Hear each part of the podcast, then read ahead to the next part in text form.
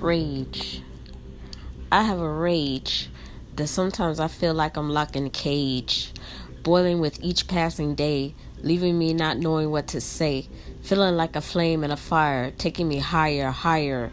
Will it end or will it be like a drug to a fiend, showing the pain that I am in, the anger that I send, rage beyond control, bottled up like a Tootsie Roll, frustrated without bounds, screams without sound, rage without sight.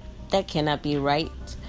Too blind to see the rage that is inside me, the rage that must be, the rage will it leave. I believe it will win so that I will lose, lose my soul, my mind, my sanity, the rage.